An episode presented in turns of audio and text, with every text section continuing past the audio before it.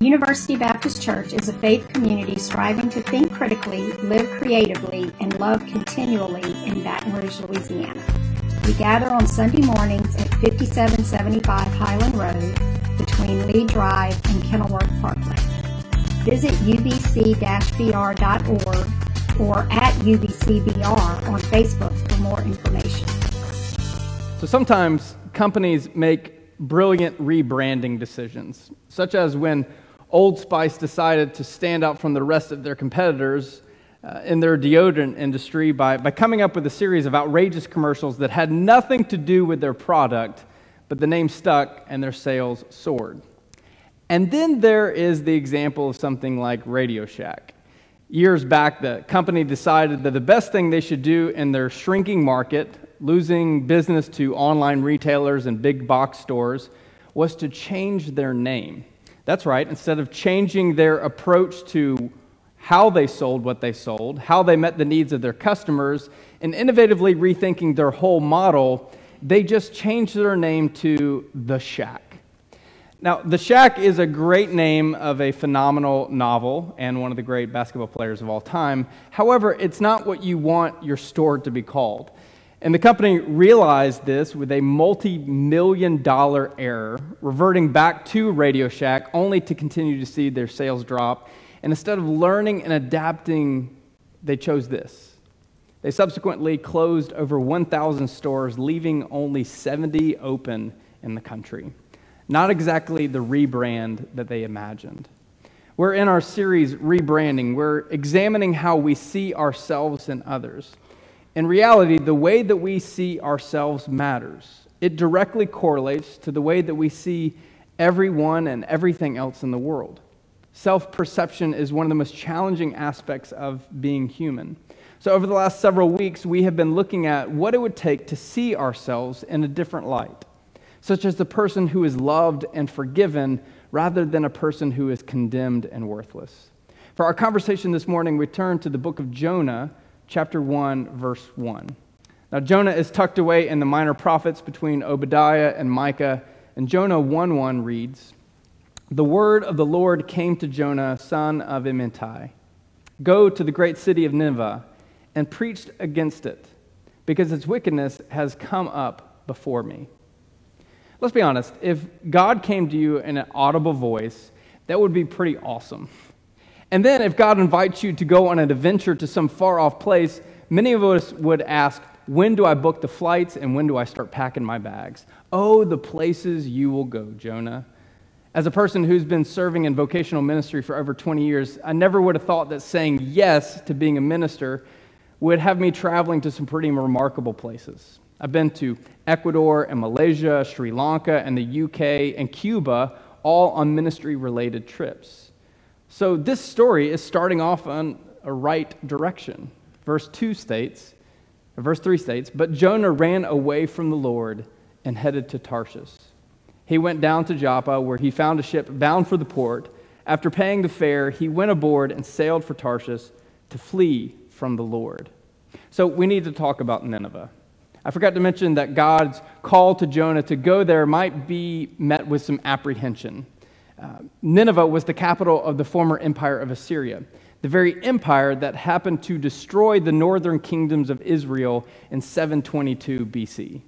The Assyrians deported thousands of Israelites and resettled them on all parts of their empire.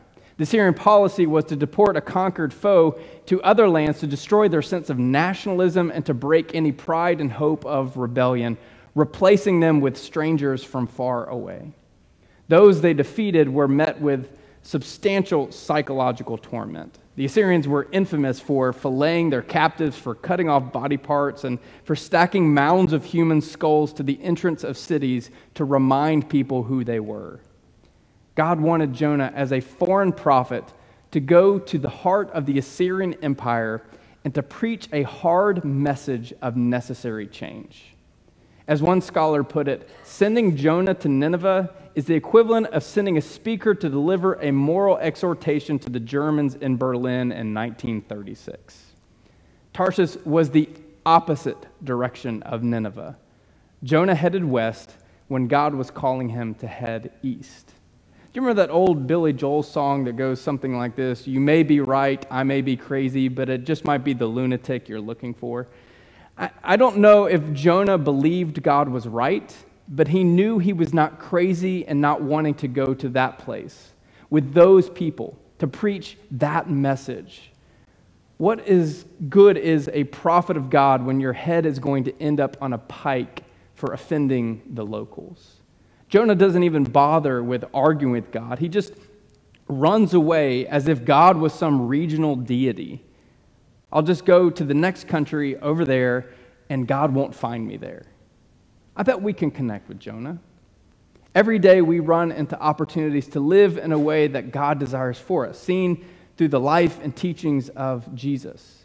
It's a way that calls us to peace and justice and mercy and compassion and self control and honesty and integrity and goodness and kindness and patience. But sometimes living in that way doesn't fit in with what we want, where we want to go, and what we want to do. So rather than living in God's calling, we just run away from it. Sure, we don't head to Tarshish, but we tune out God's word and tune into whatever gets us what we want, no matter what we have to do or say or justify to get it. Following God's way means that we have to be honest about our hidden follies, our shortcomings, our prejudices, our mistakes. And that's why it's much easier to just run away. The narrator tells us that Jonah boards a ship heading west while he believes God is staying in the east. But as the ship is on its voyage, a great storm arises that's so violent that it, it threatens to break the ship apart. And the crew of the ship is sent into a panic, doing everything they can to get the vessel to stay afloat. And guess who's sleeping in the deck below when this whole ordeal is taking place? Jonah. But he is awoken by the crew who is convinced that someone aboard has offended the gods. So they cast religious dice to find the culprit, only for it to land on Jonah. And the crew demands that Jonah tell them who he is and what he has done and what God he has offended because they knew it was his fault. History has, has given us some pretty amazing blunders. Homer tells us that the Trojans were so confident in their defeat of the Greeks that they uh, brought in this massive wooden horse trophy left by their foes. There, inside the horse, the Greek soldiers waited for the Trojans to waste away in their drunken celebration. Despite knowing that Pisa was located on marshy, unsuitable ground, an Italian architect built the tower anyways, and for nearly 900 years, this 183 foot tower has leaned four degrees off. Did you know that the original recording of the first moon landing of Neil Armstrong was actually erased and recorded over by a NASA specialist years ago? Just a few years ago, the French government spent $15 billion on a fleet of new trains, only to discover that they were too wide for nearly 1,300 station platforms. There is a, a most famous saying to err is human. We've all been there before. I can remember being in grade school full of confidence, shooting my hand up in the air to give the answer to the teacher, only to be met with the teacher saying, wrong. There isn't enough space under a table to crawl under when you feel the eyes of your entire class looking at you like you were a complete idiot. We all make mistakes every single day. Ever make a post on Facebook that didn't seem all that smart a few hours later? Do you ever click on that link thinking you're going to win some sort of prize only to have your computer crash with a virus? Roll through a, stop sign or turn on a red light without thinking about it just to see the police officer on the other side? Often our errors are repetitive. We, we lose our cell phone, we procrastinate, we spend money on useless stuff, we rush through work, we show up late again and again. Did you know that 88% of data breaches within an organization or government are caused by human error? Did you know that, that medical errors are the third leading cause of death in America, second only to heart disease and cancer? We are all prone to overestimating our abilities, to making impulsive decisions and a lapse of attention. And for all honest, we all make mistakes. That's a fact that most of us can agree on. What we have a problem with is the consequences of our mistakes. There's the, the first emotional turmoil that comes with making mistakes, that feeling of shame and humiliation and self recrimination and fear and insecurity and anxiety. Those raw emotions often lead us to handle our mistakes internally and often in ways externally that are very different and at odds with others. Often it is the consequences that go unseen by others that propel us into a, a mindset that we are immune from error and future consequences. We turn our attention to amplifying others' mistakes in hopes that it might minimize or hide our own. We cover up our mistakes by avoiding them altogether, acting like they are not there or running away from them. A lot of the time, we don't learn from our errors. One study of participants reviewed their past spending habits before they were sent off on a shopping trip. And 35% of the participants in the study repeated the same poor spending habits all over again, despite that they reviewed them right before they went out shopping. Psychologists have found that when we believe we are right and great at things, we tend to not believe that we will make mistakes or fail. When we think we are at our best, it's sometimes when we're at our objective worst. In Pittsburgh, a couple years ago, a, a man robbed two banks in broad daylight without a disguise or a mask or a hood. He did this because he believed that the lemon juice he had rubbed on his face would make him invisible to the security cameras, since lemon juice could also be used for invisible ink. It's hilariously sad. I'm still scratching my head on this one. Rightness is the leading cause of our inability to own our mistakes. It's a basic human nature to want to be right. We seek to validate our viewpoint and perspective uh, as, as the right one, though often it's to the detriment of ourselves and to those around us. You don't even have to pick anything controversial, such as politics, to understand this. Just look at our views of SEC football and watch out. We are obsessed with loving fanatics, obsessed with right and wrong, or at least what we deem to be right and wrong. And this obsession of trying to prove why you are right and someone else is wrong leads us to say some of the most heinous things, ripping apart friendships and families. Do you remember that idiot Alabama fan that poisoned the tree in Toomer's Corner in Auburn a couple years ago? Small note, he was a citizen of the state of Louisiana. Being right affirms and inflates our sense of self worth. Our culture has convinced us that to be right is to get ahead, to advance. Therefore, we will do or say anything to convince others we are right, rather than opening ourselves up to the possibility of making mistakes. We have elevated our rightness to an unachievable, unhealthy place. If we are proved wrong, we feel somehow lessened or defeated or humiliated. In some cases, being proven wrong can upset our entire worldview, leaving us unanchored. Eckhart Tolle, a philosopher, goes as far as describing the need to be right as a form of violence. At its mildest, its inflexibility, at its height, it manifests as dominance. He says the compulsion to inflict our opinion of the world on others originates in fear. Did you know that your body actually works against you in situations when you are wrong? Research has, has found that when you are put into a situation to defend our, your actions, especially the ones that maybe aren't the right ones, the brain releases a hormone, uh, neurotransmitter uh, called cortisol. And, and, the body makes a, a chemical choice of how best to protect itself. Uh, it's in that case for shame and the loss of power associated with being wrong, and the results is an unable, an inability to regulate its emotions and handle the gaps between expectations and reality. Or simply put, the brain presents you with four options fight, flight, freeze, or appease. The writer of Proverb puts it this way Do you see a man who's wise in his own eyes? There is more hope for a fool than him. Look at what happens next in our story in verse 11. The seas were getting rougher and rougher, so they asked him, What should we do to make the sea calm down for us? Pick me up and throw me into the sea, he replied, and it will become calm.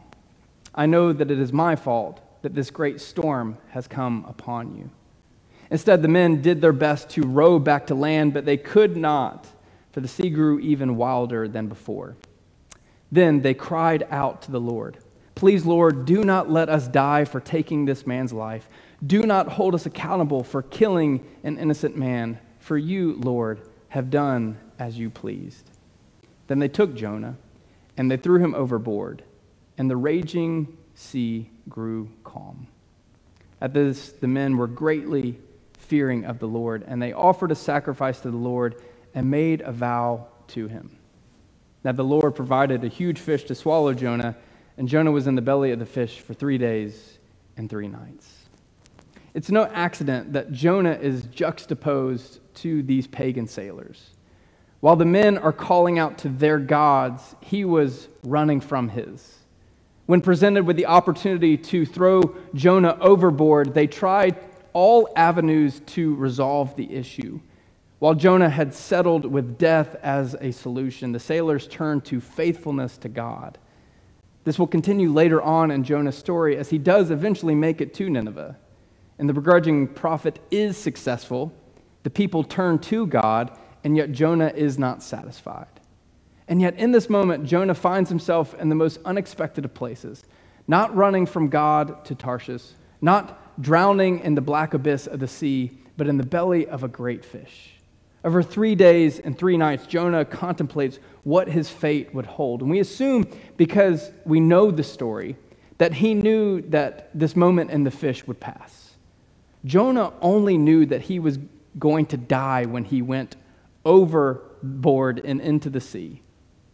And in fact, by being swallowed by the whale, it almost was prolonging the inevitable in his mind. It's not like God was in short supply of prophets. We can just look at the Hebrew scriptures and find that they were a dime a dozen. But what the preceding verses do disclose to us is an earnest prayer of confession to God, a conversation by which Jonah owns his shortcomings and mistakes, recognizing and embracing his consequences. Jonah has quite possibly the most unique teachable moment in the swell of the storm, the depths of the sea, and the digestive system of a whale.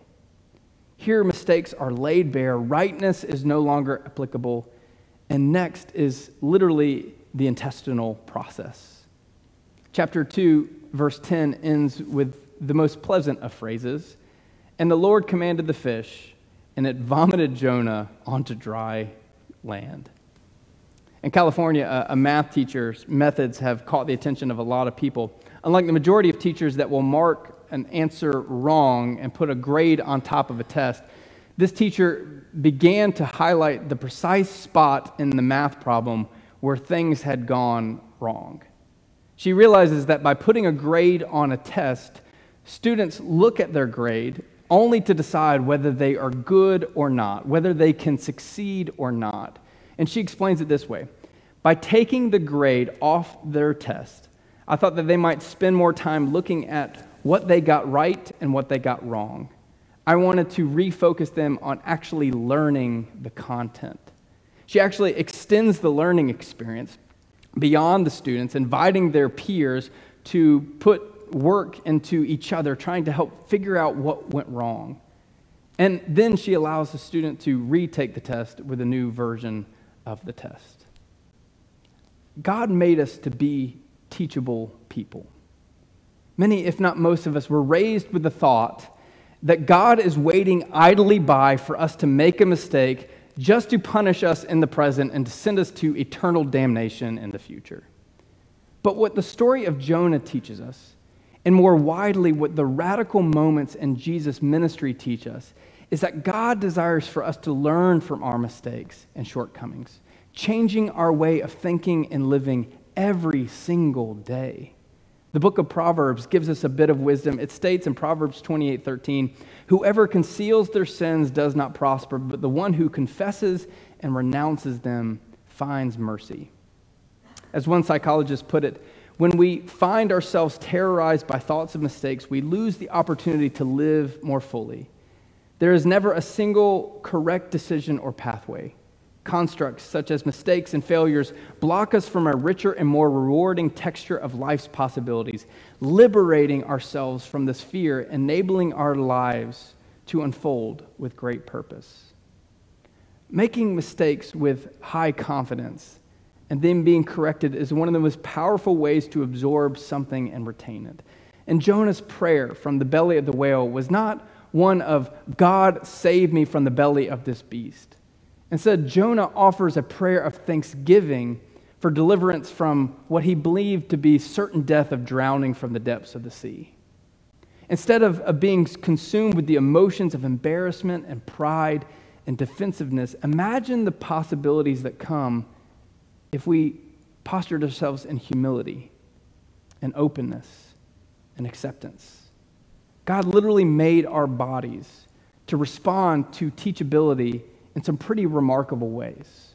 Scientists have found that our brains have another chemical called oxytocin, which is activated by human connection. It opens up the networks of our executive brains or the uh, prefrontal cortex, further increasing our ability to trust and open ourselves up to sharing life with others.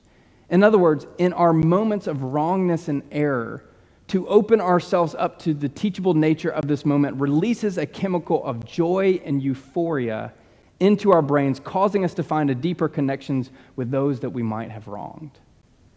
As Alexander Pope put it, to err is human, to forgive is divine. So I wonder what it would take for us to believe that we are teachable. Well, it begins with an openness to the possibility that we can get it wrong and admitting that we get it wrong will not blow up in our face. But it goes beyond that. I am teachable is about going into life with a growth mindset. This means approaching each day with the fluidity that I can be open to listen, to observe, to learn, rather than always to speak and to think and to act based on my impulses and preconceived notions about others' rightness and truth. Teachability and teachable people approach life with an understanding that, that they can learn from anybody regardless of that person's state, status, or station in life. Such a spirit requires humility, and such humility keeps the door open for knowledge and truth to settle into our hearts and our mind. Part of the journey is obtaining knowledge, is receiving information that challenges and conflicts with our existing beliefs. In order to become more teachable and to expand our knowledge, it is imperative that we resist the urge to always be right. The invitation of Jesus is to continually change our way of thinking and living as we follow his leadership, his words, his ways, and his ministry. No one wants to be wrong. But how we handle our wrongness determines our future, our journey with God, and the impact we will have in our lives and the world around us. No one wants to be swallowed in a whale of wrongness. But vomited out of the sea creature, Jonah heads to Nineveh to be and to do what God called him to. This is our whale moment. This is our time to turn to God for guidance on how we might discover our teachability, whether we realize we are in the stomach of the beast or not. As one person put it, human beings were given a left foot and a right foot to make a mistake, first to left, then to right, then to left, and repeat. So let us dance life with God, the great teacher of finding a new way of thinking, and living today. Let's enter into a time of silent reflection and response.